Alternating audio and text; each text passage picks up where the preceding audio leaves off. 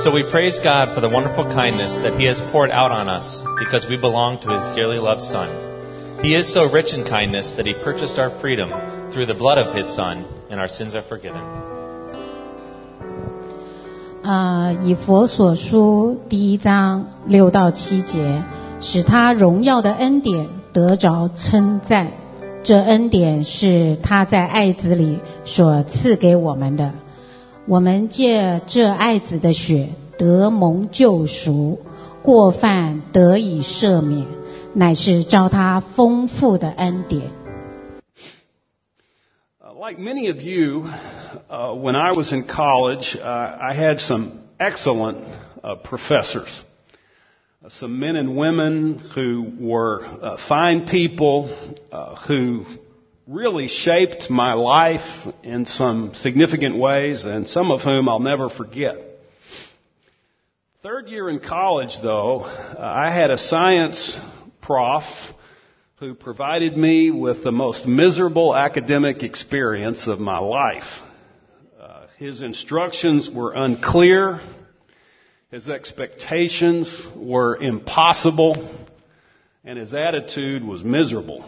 Uh, I actually thought there were going to be a couple of guys that would beat him senseless in the class before the semester was over. It got so bad that the university actually fired him before the semester was over and replaced him in our class with a different instructor, which is the only time certainly that's ever, uh, that I've ever had that experience.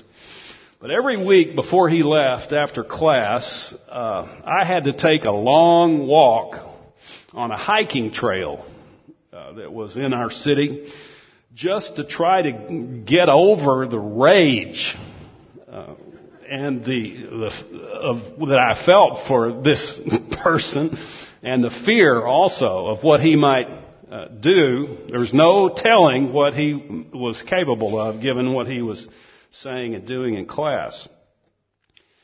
Well, all of us have had people in authority over us uh, who've made our lives really pleasant and have been wonderful uh, people. Uh, teachers, coaches, uh, bosses.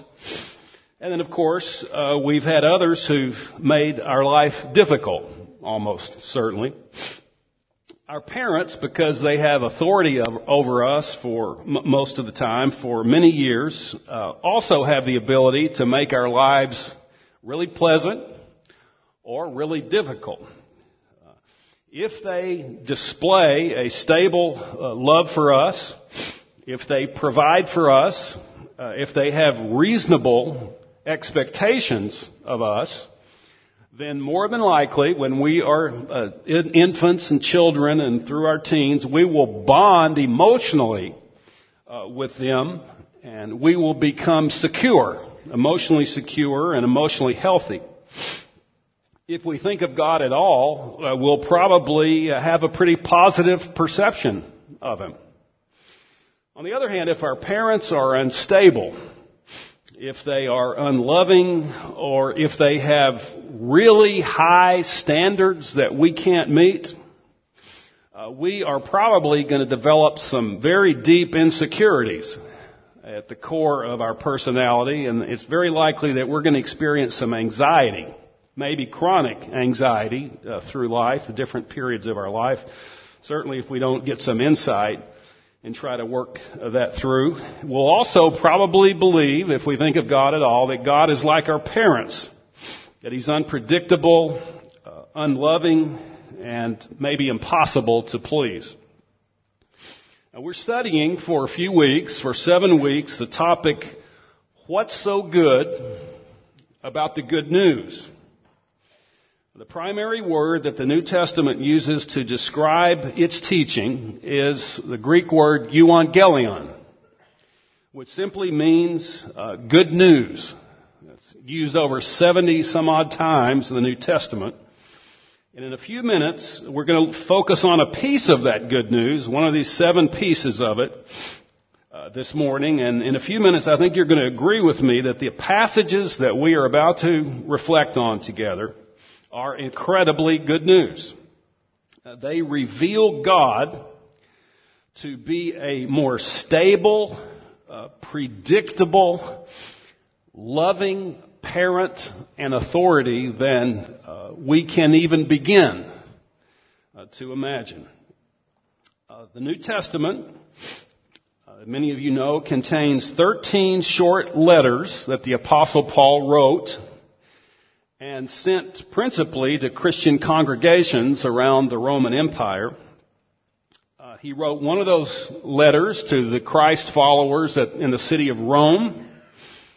Uh, Rome had a population at the time that was estimated to be at least one million, which no doubt made it one of the largest, if not the largest city in the world at the time. Uh, certainly one of the most dominant cities in the world uh, at the time. And it's clear as we, if you read Paul's letter to these believers in Rome, uh, that he spent a very significant amount of time composing the letter. It's one of uh, two of the most tightly reasoned letters that we uh, find in the New Testament, and it's a brilliant summary of his teaching. And one of the key points in the letter is that God, uh, the creator of the universe and the ultimate authority over it, is good. He's very good. In fact, He is the absolute essence of goodness. He is good beyond our imaginings. And this confirms other teaching, Paul's teaching in letter, in Romans confirms other teaching in the Bible that reveal God to be good, to be pure, to be morally pure, free of any kind of corruption, utterly separate from evil of any kind, and in fact having a type of revulsion and hatred of evil in any form. Now, of course, we want an ultimate authority over us and over the universe uh, who is absolutely good. We probably known corrupt uh, people and authority, and we obviously wouldn't want that. And so, it's good news that there is an absolute, that, that the sovereign authority over the universe, over the human race, and ultimately over, over human affairs is absolutely good unless we're guilty of something. And if there happens to be something seriously twisted about us, then God's goodness, to say the least, is problematic. Uh, it is a big problem. Now, Paul's letter in Romans, he has at least two goals. First goal is to fearlessly uh, describe a human race whose relationship with God is broken.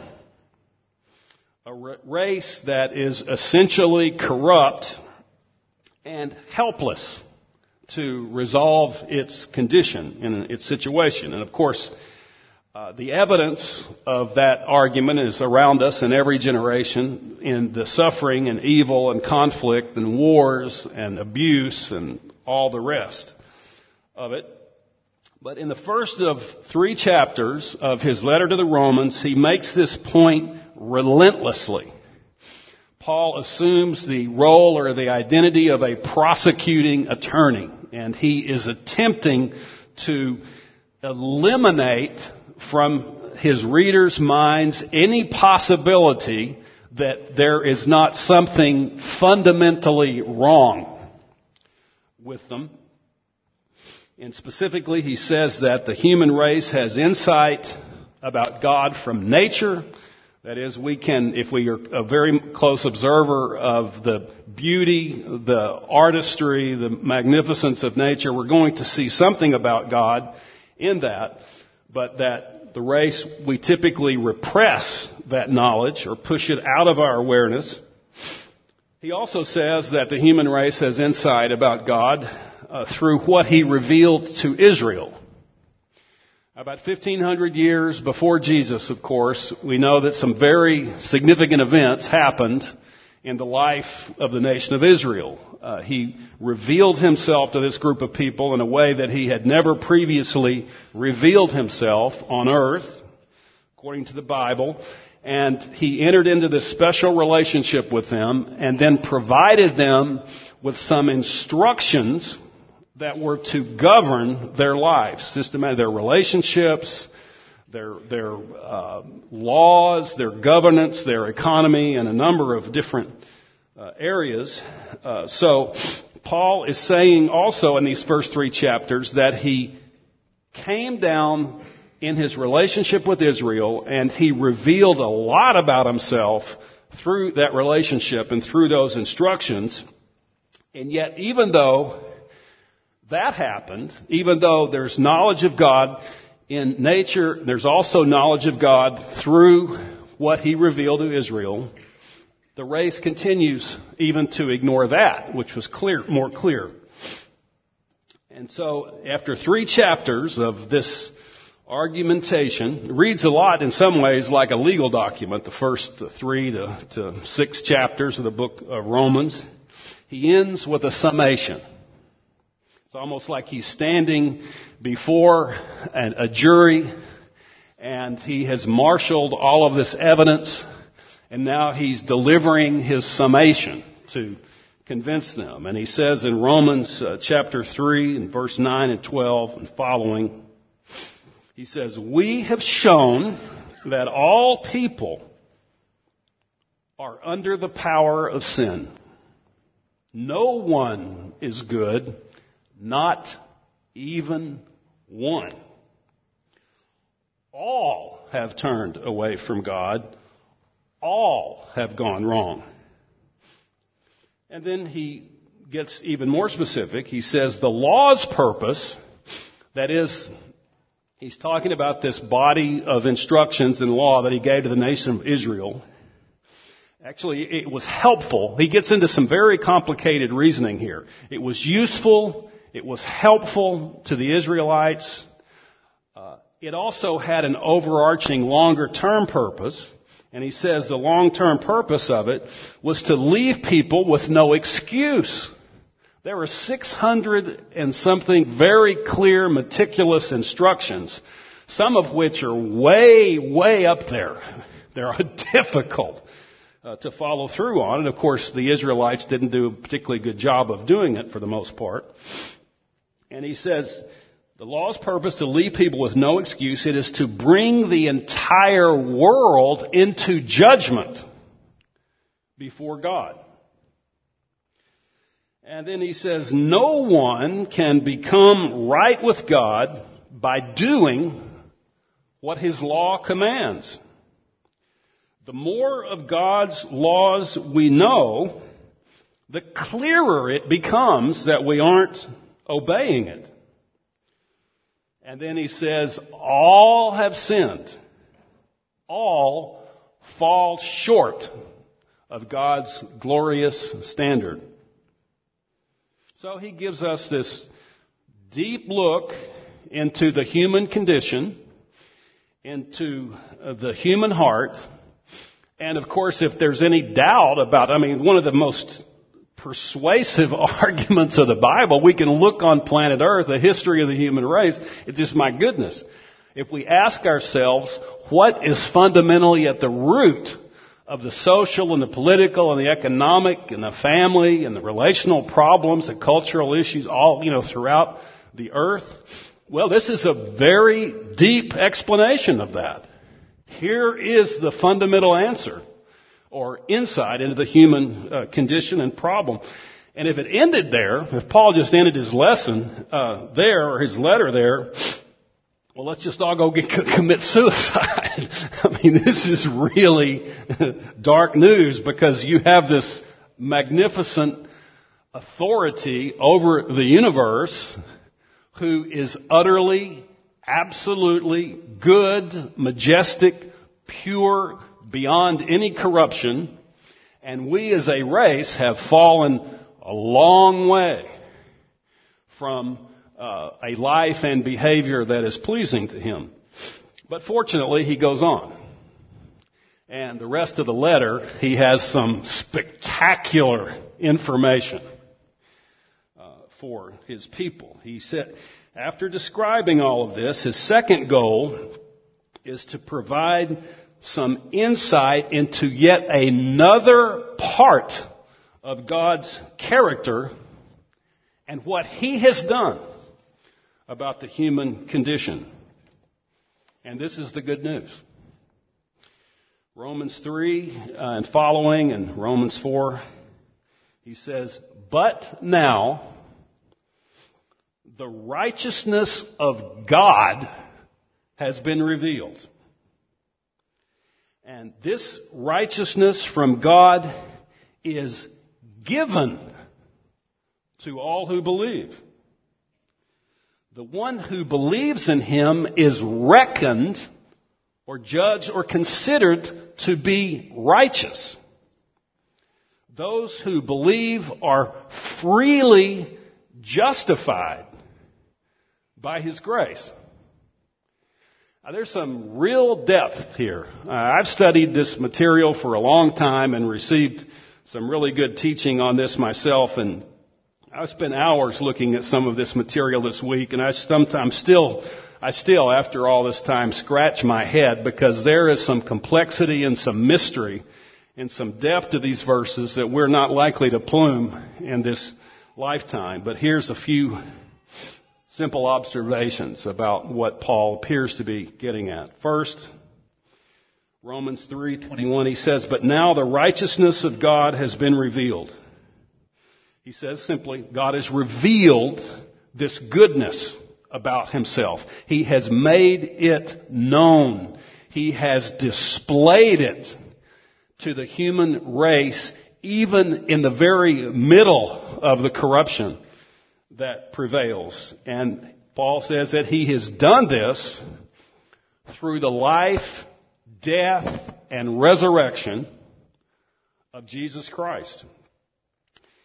The teaching of this letter is that Christ is the only begotten Son of God, God Himself in His Trinitarian nature, and He came among us to achieve several goals. First of all, by coming among us, he demonstrates uh, uh, our value to him. If you have this planet that's gone bad, real bad, and one part of the universe, of course, you could just go away and let it deteriorate and degenerate into ultimate, you know, hell, you know, uh, in, in the physical arena. But no, God demonstrates our value to uh, to us by getting involved. And then he reveals his character in a way that has never been previously revealed, that could not be revealed through the instruction to Israel. He personifies his character in the person of Christ. And then he displays his righteous hatred of sin by becoming the ultimate sacrifice for sin. For 1500 years, the Israelites had practiced this tradition of killing animals, and God had set this whole system up. If you start reading about it, it's really gross. I mean, they are taking live animals, dove, sheep, and so on, and they are killing them, and then spreading the blood of this sacrificed animal over the altar, this altar that God had instructed and it's, it just kind of, it just, you can imagine, it must have been really, really gross. And you think, what on earth, why would God reveal or instruct a whole nation of people to center their worship around that? I mean, that just seems kind of crazy, doesn't it? Well, there's a point. When you put to death an innocent animal, in such a graphic way. The point was to make it known just how awful that disobedience to God was, how terrible it was to have been severed from Him, and that something must be done about it. And so after 1500 years of that, He comes among the human race and offers Himself as the ultimate sacrifice. Now that's deep. And that is astonishing. but he displays his righteous hatred of sin by becoming sin on our behalf and reveals a depth of love that is, is truly, it blows the mind. He goes on in verse 22 and 23, the righteousness from God is given to all who believe. So this can be given to people, says. And the teaching of Romans and other passages is that we aren't even interested in it. Uh, people aren't interested in God's righteousness. In fact, it's off-putting.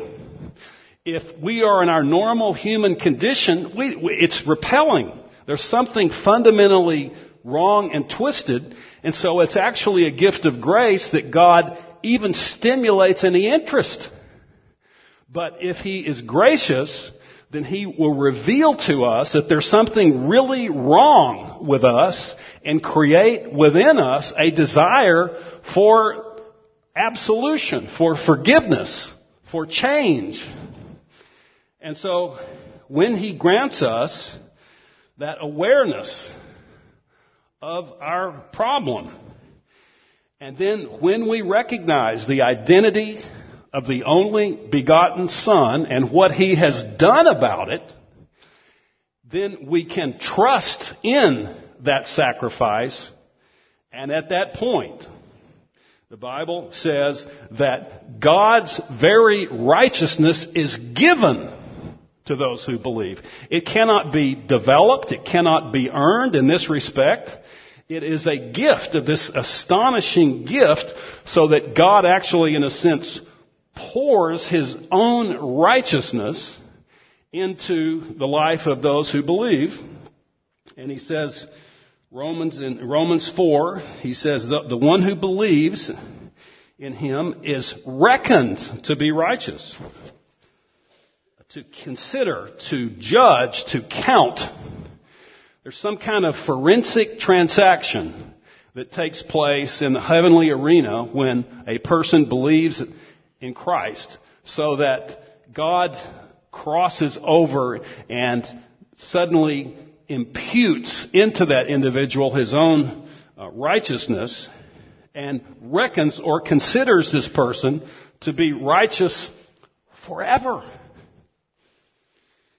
And this is the mystery of substitution. He mentions this also in 2 Corinthians chapter 5 and verse 1. He says, Christ I mean, God made Christ who never sinned to become sin on our behalf. So we would become God's righteousness. Now, this is amazing. These are, this is the very heartbeat of Christianity. And there's deep mystery here. Paul says to the Galatians, he says that this, this message that he teaches, this good news that the New Testament proclaims, he said he did not come to it from simply pure human logic, and nobody taught him about it. He says it was revealed to him in a special revelation. And of course, 2,000 years in the history of the Christian church, those in orthodoxy have believed that this, this individual is, un- Paul was a very specially appointed divine messenger that was given this revelation. And of course, God used him to teach it and to uh, launch a big part of the Christian church that has uh, continued on since that time. And then finally in, in 324, those who believe are freely justified by his grace. And justification is defined as a state of a person in a condition of righteous acceptance uh, before God. Uh, and he says this state is free. It comes through his grace. We aren't even indebted to him for it. When, if we are the recipient of this, and it happens, it occurs to us, we don't have to pay them back. It's a pure gift from the amazing generosity and goodness of God Himself, and it comes through belief. It doesn't come through prayer. I mean, prayer, I mean, uh, we can pray, but I mean, people all over the world pray and they don't fulfill necessarily the conditions that are defined here for entering into this kind of relationship with God. So prayer in itself is not sufficient or a sufficient condition. Religious activity of any kind, sacrifice. There are people all over the world. There's many, you know, multiplicity of religions in the world, all kinds of religious sacrifice. That doesn't do it. Paul says it's recognizing this unique identity of Jesus and what he has done and embracing that and then trusting in it. So it doesn't matter whether or not we have had some sort of dramatic religious experience. Uh, doesn't matter uh, what we may have been engaged in or not engaged in the past. The issue is, and the way we can gain our security, is asking ourselves the question, what am I trusting in right now? Do I recognize that I am in need? Do I understand the solution for that need? And am I trusting in Christ for my acceptance before God? And then in Romans 5, he says finally, he says, therefore having been justified by faith, we have peace with God, through whom we have obtained our introduction into this grace in which we stand. So when we believe, it's like we enter through this portal from what we talked about last week, oh, it says he has transferred us from the kingdom of darkness to the kingdom of his beloved son. And then he adds the concept in this passage in Romans. It says, we have obtained our introduction into this grace in which we stand. So that we've entered through this portal and we live in a condition, in a state in which God, although He's not naive, when a person experiences this, they don't experience instantaneous change so that it's, wow, this is a totally new person. Are, they are totally new in some fundamental ways, but the outworking of that righteousness, of course, is a lifelong process. Nonetheless, Paul and is teaching that we stand in this condition of grace in which we are fully accepted, even though we're completely and fully known. All of our problems and our brokenness, our sins, our troubles, it's okay because God has taken care of it through Jesus. Now this is, this is really good news. Martin Luther, the famous uh, launcher of the Protestant Reformation says, these verses are the key part of the New Testament that every Christian should know and reflect on every day is his daily bread. And a famous uh, New Testament scholar, Leon Morris, said this passage may possibly be the most uh, important single paragraph ever written in terms of its importance and its significance for the human uh, race and the human condition. Well, what, did, what, to wrap all this up, what difference does it make? Well, the, the, the implication, if we get this, is that this gift of righteousness and justification provides us this eternally secure relationship with God. We are granted His goodness. We become God's righteousness, and that grants us a settled assurance of our acceptance before God. Now, course, you know, I went back to the introduction and, you know, we, different ones of us, some of us may have experienced parents that are really good and healthy and effective and some not so good.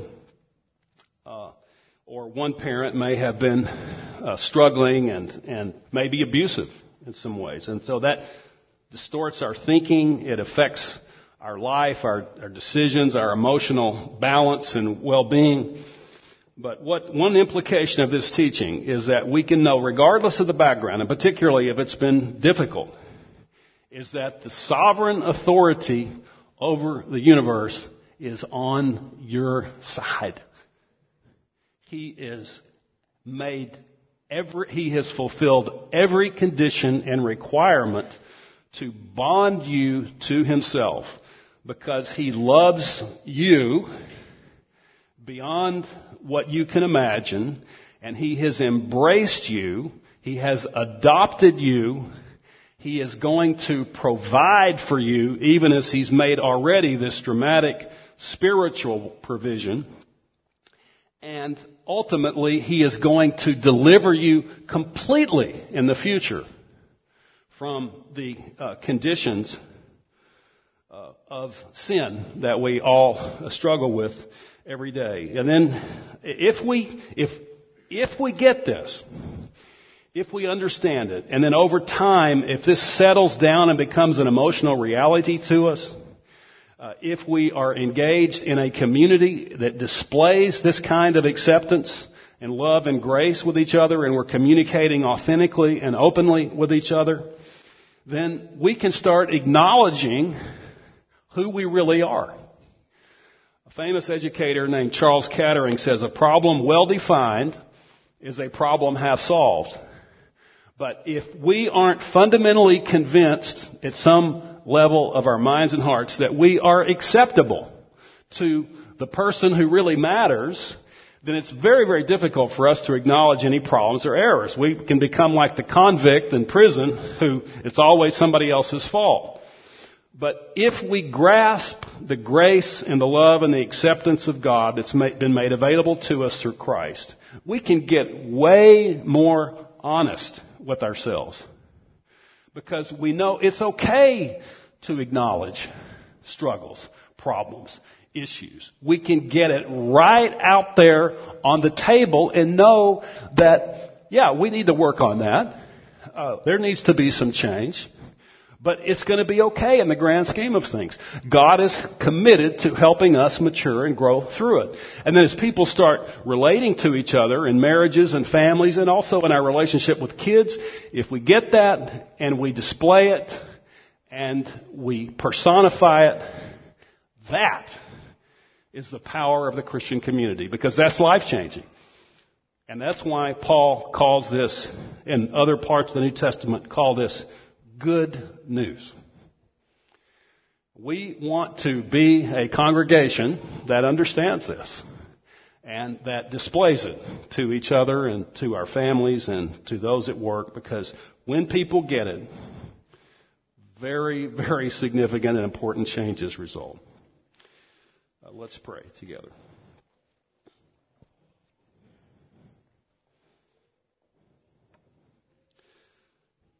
Our Lord, we, we thank you um, that you have revealed this insight.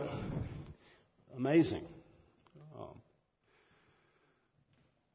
we, we see in your only begotten Son displayed for us a, a righteousness and a goodness um, and a love that, that we can't, it's difficult to get our minds around.